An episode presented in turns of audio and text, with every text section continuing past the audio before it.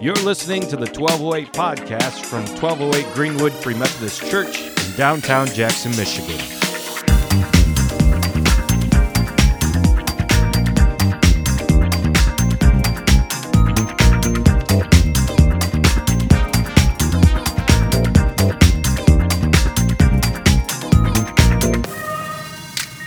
One day I am going to write a sci fi book, and it's going to be about this race that has been enslaved for hundreds of years. And it's going to be about the liberation of this race. I think they're going to be tree people, just because I like tree people and, and different kind of fantasy type things. It's going to be these tree people that have been enslaved for for hundreds and hundreds of years. But as the liberation comes, here's how I want it to end. So you know how it ends and you'll never need to read it. Okay. The ending's the whole point. It's going to end.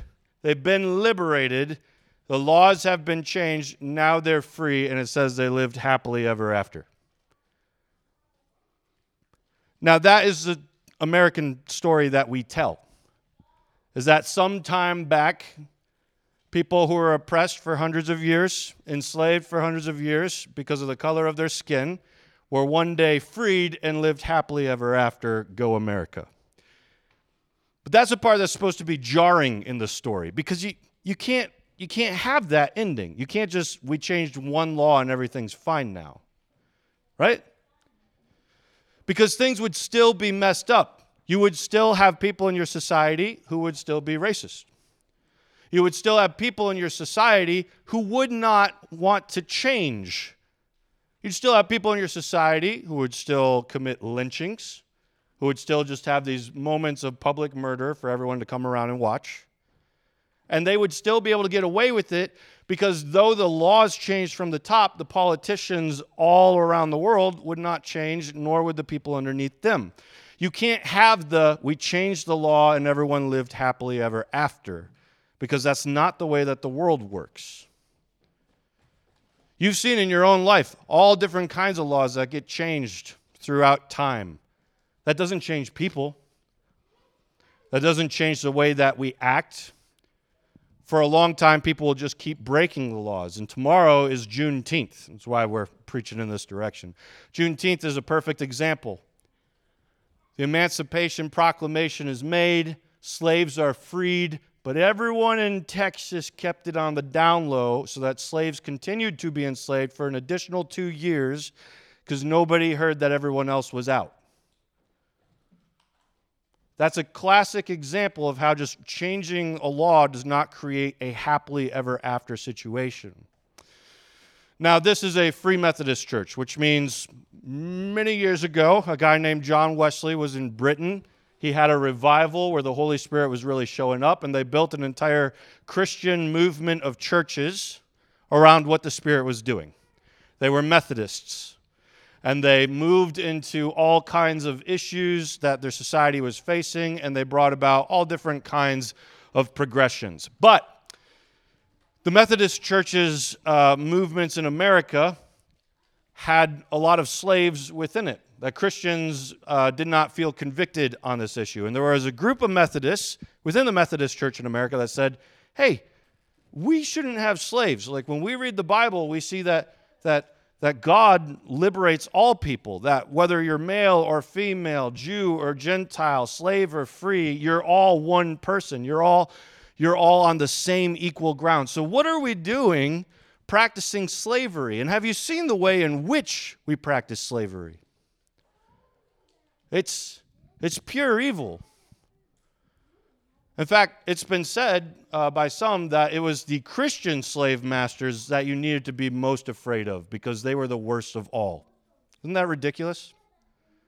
That if a sin like slavery is still going to exist, why on earth is the church the worst of committing that sin? But that was the case people recognized that it was the Christian slave masters who were often the worst. And so there were some Methodists that said, This is not okay. We got to stop doing this. We've been making the poor pay to come to church. That needs to stop. But we've also been, we've also been um, not caring about abolition. This is a social justice movement that the church should be on the forefront of, should be at the, the starting lines of. We, it's not okay. We got to stop this. And the Methodist Church disagreed. And so a new movement of Methodists rose up, known as Free Methodists. They were free for several reasons that we remember today. One was people would rent pews, so the rich were up front, the poor were like out back or outside of the sanctuary. We wanted it to be free to go to church, so it was free for that. But we also believed in freedom from slavery, and so we pushed that. We also believed, uh, the founder believed in freedom for women in ministry. It took a while for even the Free Methodist Church to catch on to that. But if you want to know more of the biblical precedent for that, I've preached on it in recent weeks go to our podcast and you can listen to that, uh, that message there. But as, as time moved on, B.T. Roberts and this Free Methodist movement, they all kind of rose up and said, We're going to break off from the Methodist Church for social justice reasons. And look, I, am not for um, church splits, but if there's ever going to be a church split, of all the reasons there should be a church split, it should be because of social justice reasons. That sometimes is, is what you recognize as like a remnant. That a prophet begins to speak and says, God is not okay with how you have been oppressing these people and you need to change. Some people are going to hear it and they might find themselves at odds with the rest of the church, whereas other people are just going to say, I hear what God's saying, I'm not willing to change that. That will never change, and so they never do. And for people at that time, it would have been like, that's too big of an issue. We're never going to be able to stop that. But there were some that rose up and said, no, we can because the Spirit can do anything. And so we need to, to rise up and do what God's calling us to. And when we look at the world today, we all unanimously know slavery was wrong, should have never happened. And there was a whole lot of great dark evil that happened within the particular brand of American slavery. But that was not the way that people thought for the longest time. We got to this point because people like Free Methodists and other like minded people said, this is not okay and it needs to end.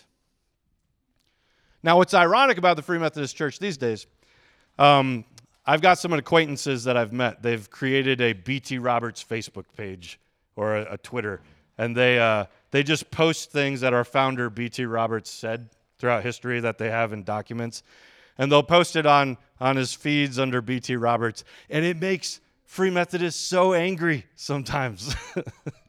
Where they're coming and they're yelling at our very founder's words, like, I can't believe he said something like this. And, and it's interesting because the things that he says, they feel very political in today's time. They're like, come on, he would have never said that. I was like, no, he did. He was an abolitionist. He, he stood up in these kinds of ways that even the Free Methodist Church has grown a bit cold on these subjects over time. And when we saw the pandemic happen, the pandemic pushed everybody's problems to the forefront and it accelerated them to an incredible extent so that we could all see our pain. And one of the pains that rose up during the pandemic was black people saying, Why don't you agree that our lives matter? Why do we still, after being freed from slavery for all this time, still feel like we don't matter? Why are our lives being taken? Why are our rights being squashed? Why are we treated differently when the cops pull us over? I've had friends tell me, no, no, no, we, we've, we're trained as we grew up. Like when a cop pulls you over, you've got to pull out your wallet, you got to put it on the dashboard so it doesn't look like you're reaching for a gun or anything like that. Things that me as a white person would never have to even think about because they just don't always know who they're going to run to run into on the other side. I got pulled over on the way back from New York for speeding. Sorry. and and I didn't even for a second stop what is this guy going to think about me? I didn't have to face any of those questions whatsoever. But people of different colors have faced the racial profiling over and over again. And you know what's sad? It's the kind of racial profiling that always brings itself back into American culture over and over and over and over again. If you really want to see this, uh, Erika Lee has a book called America for Americans. And it's a book about xenophobia. It's a book about how um, Every time immigrants come in, America targets a specific population that is different, that doesn't feel very American to them, despite the fact that we are very diverse, and says that this particular group is evil for A, B, C, D. And literally any possible thing you can think of, America has targeted to say this is evil and we need to address it. Right now, a lot of times the, the things that we focus on because of political conversations has been like uh, Latino immigrants. And there's a lot of staples that p- are put on them that they're, uh, they're just drug lords and things like that. These are the same exact things that we have done decade by decade over every culture throughout all of history. We are racist in America toward anything that does not feel similar, that does not assimilate to us. That includes white people, the Irish, the Italians, the Germans, people who were white skinned were also went through every kind of racist thing imaginable. Catholics, uh, Protestants in America, just like revolted against Catholics when they came in, revolted against the Irish when they came in, revol- like anything that is different. And this is really sad when this happens in church circles because the church is the foundation of diversity. That's what we are built upon. Jesus comes and he reaches all of the remnant of, of Jerusalem that is left, all of the Jews, all the Israelites that are still trying to follow God. He reaches all of them. That's his mission. But as soon as Jesus ascends to the Father, he pours out his Holy Spirit, and they speak in the diversity of every language that's on the earth.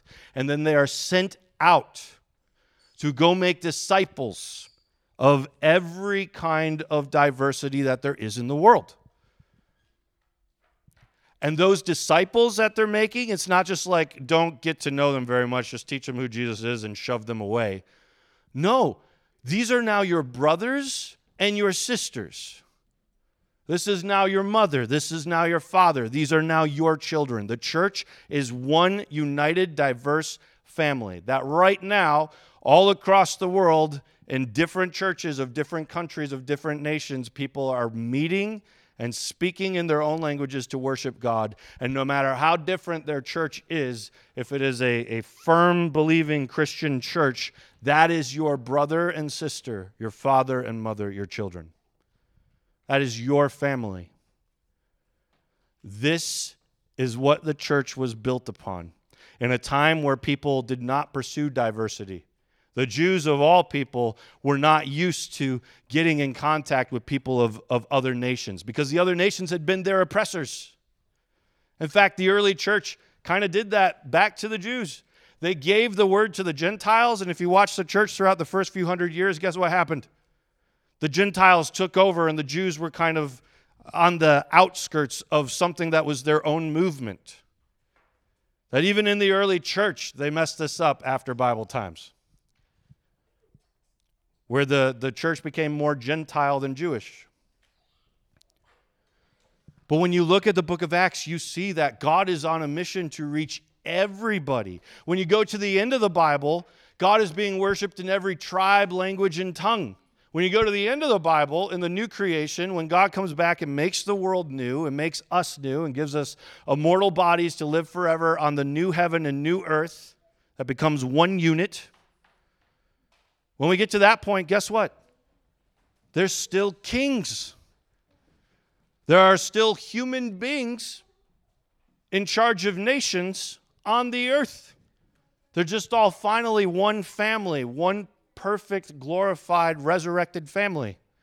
In the new creation, there may still be things that make us different. In the new creation, everyone will not be white, everyone will not be black, Jesus' bride is a diverse, beautiful bride who does not look just like one nation. And so, when every time when we put up dividing lines, every time when we don't battle for social justice issues that, that God is putting on our hearts, when we do these things, we are ignoring our heritage. We are ignoring the books of Acts. Uh, we are ignoring the Holy Spirit. The Holy Spirit who went to Philip and said, There's an Ethiopian not far from here. I want you to go and meet him.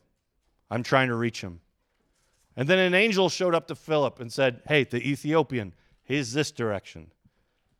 I don't know if you know this, but it's not super typical that when you're doing evangelism, both the Holy Spirit tangibly tells you where to go and an angel shows up to make sure you're on the right track.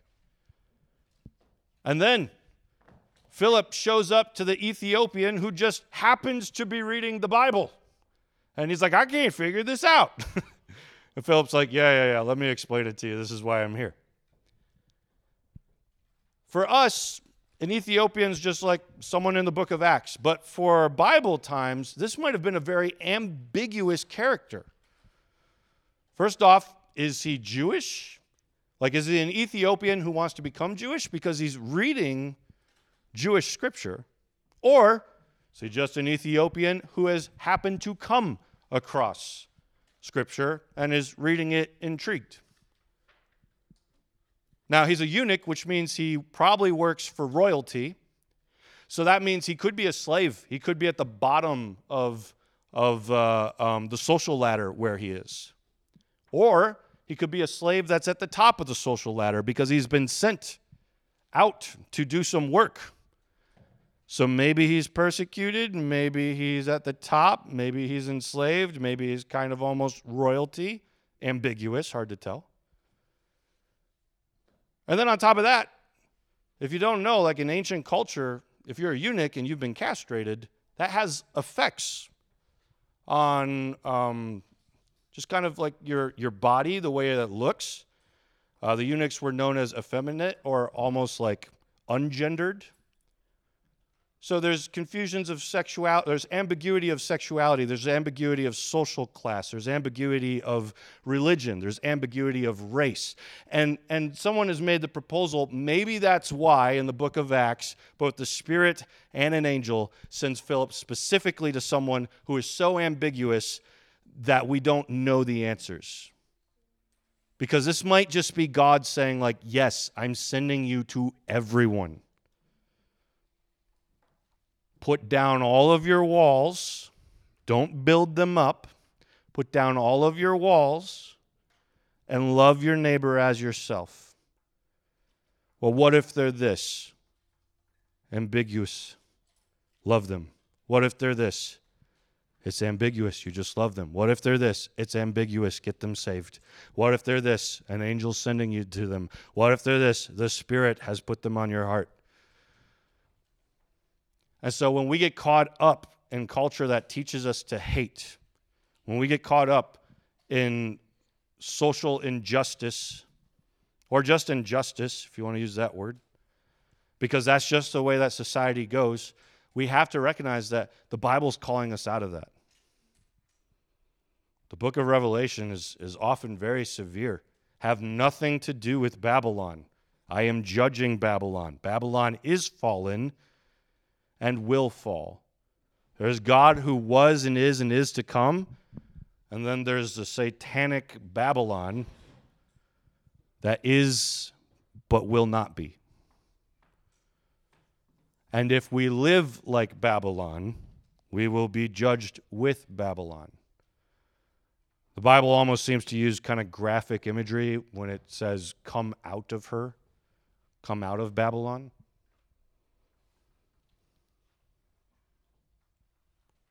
When we conform our minds to that, we enslave people. It's been happening since the very beginning of time. It's in the earliest pages of your Bible. When we conform our minds to Babylon, we enslave, and we don't think about it.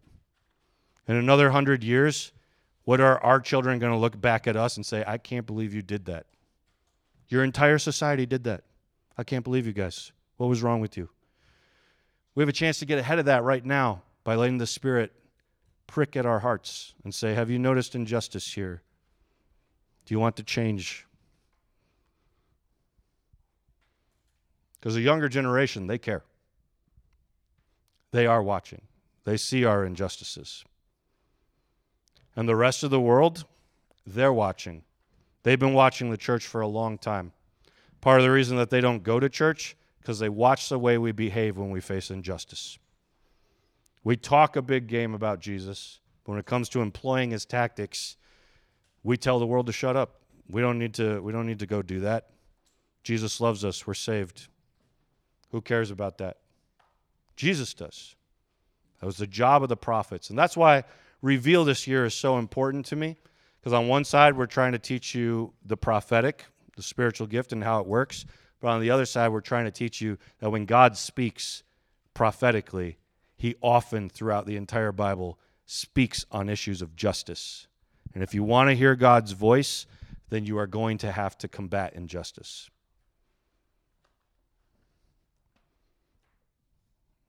If you want to hear God's voice, then you are going to have to combat injustice.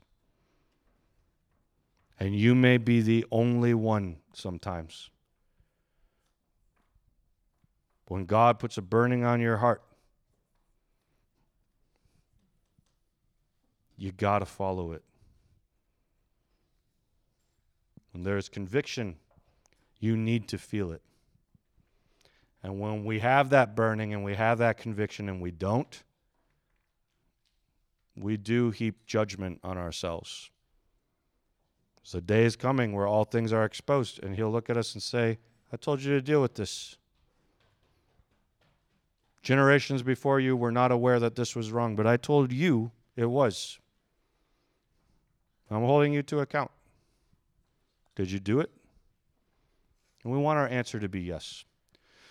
So I encourage you as you hear of all different kinds of justice issues that come up throughout the upcoming years, soften your heart. Don't let your first response to be be to tell someone to shut up. You know, as we look right now specifically at Juneteenth, start there. Take the holiday that's already here and say, we did injustice then, and we're still doing injustice now because we think that because we created freedom in the laws, therefore everyone is equal and everybody's lives are just fine. Whereas a person might be on paper equal, there's a different word called equity. There's a difference between equality and equity. People of all different races throughout America may be equal on paper, but equity recognizes that we are not in the same place.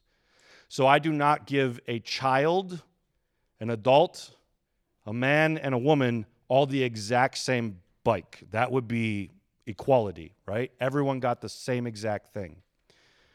That didn't help. The child did not need the parent's bike, the adult sized bike. The woman needed a female bike, the man needed a male bike, and the adults needed an adult bike. That's equity. It's recognizing that the way in which we need to reach people is based on what they have faced and we need to serve them in ways that are helpful to them. So, keep your eyes open, keep your minds open. Let the Holy Spirit speak to you because justice is a person. It is not a book of laws. It's an immortal, resurrected person. And he has opinions on both our injustices and our justice. And such issues like that will reap reward or judgment. So, God, we come before you right now recognizing that um, there's plenty of, of judgment uh, just on our, our own country for the sins that we've committed. And I've had people come to me before and say, Jamin, this is not my fault. These are not my sins. These are the sins of people before me, and I will not be held accountable for it. But God, when we look at your word, you hold nations accountable all the time you held Israel accountable all the time. It didn't matter that um, future Israel uh, did not commit the sins of, of previous Israel. You recognized Israel with the collective sins of their corporate nations. And so, yes, we come to church right now recognizing we have our own history, our own narrative, uh, sins that have been thrust on us just from the places that we've grown up in. But we don't have to stay there. We can come out of that. So, right now, would you teach us to put racism away and create equity? Would you teach us uh, to put xenophobia away and create equity? Would you teach us to step into the ambiguity of this world? That when we meet someone that doesn't line up with the way that, that we think, or we meet someone that, that doesn't line up and we think to ourselves, is this still a person I'm supposed to reach? May the answer just be yes.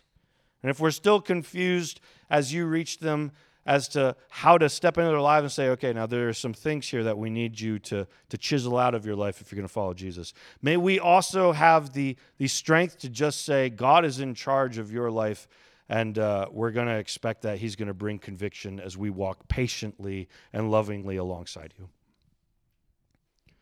God, please forgive us of our sins. We repent. We lay our lives down. May Christians be known for their audacity to step out against injustice and their love for their enemies. And as you said, Jesus, may we be wise as serpents and innocent as doves. Like Martin Luther, who was wise in the way that he uh, Martin Luther King Jr., who was wise in the way that he, he brought to the attention of America through the media the kind of persecution that was happening, but remained innocent in the way in which he was doing it by loving his enemies, saying, We're going to love you so well that you're going to join our cause. That even when you bomb our houses, we're going to choose to love you nonetheless. God, may we be like that. That when the oppressed can show us how much they've loved us, may, may we soften our hearts, whether we're oppressed or oppressor, that we might love those around us. We give our hearts to you. In Jesus' name, amen.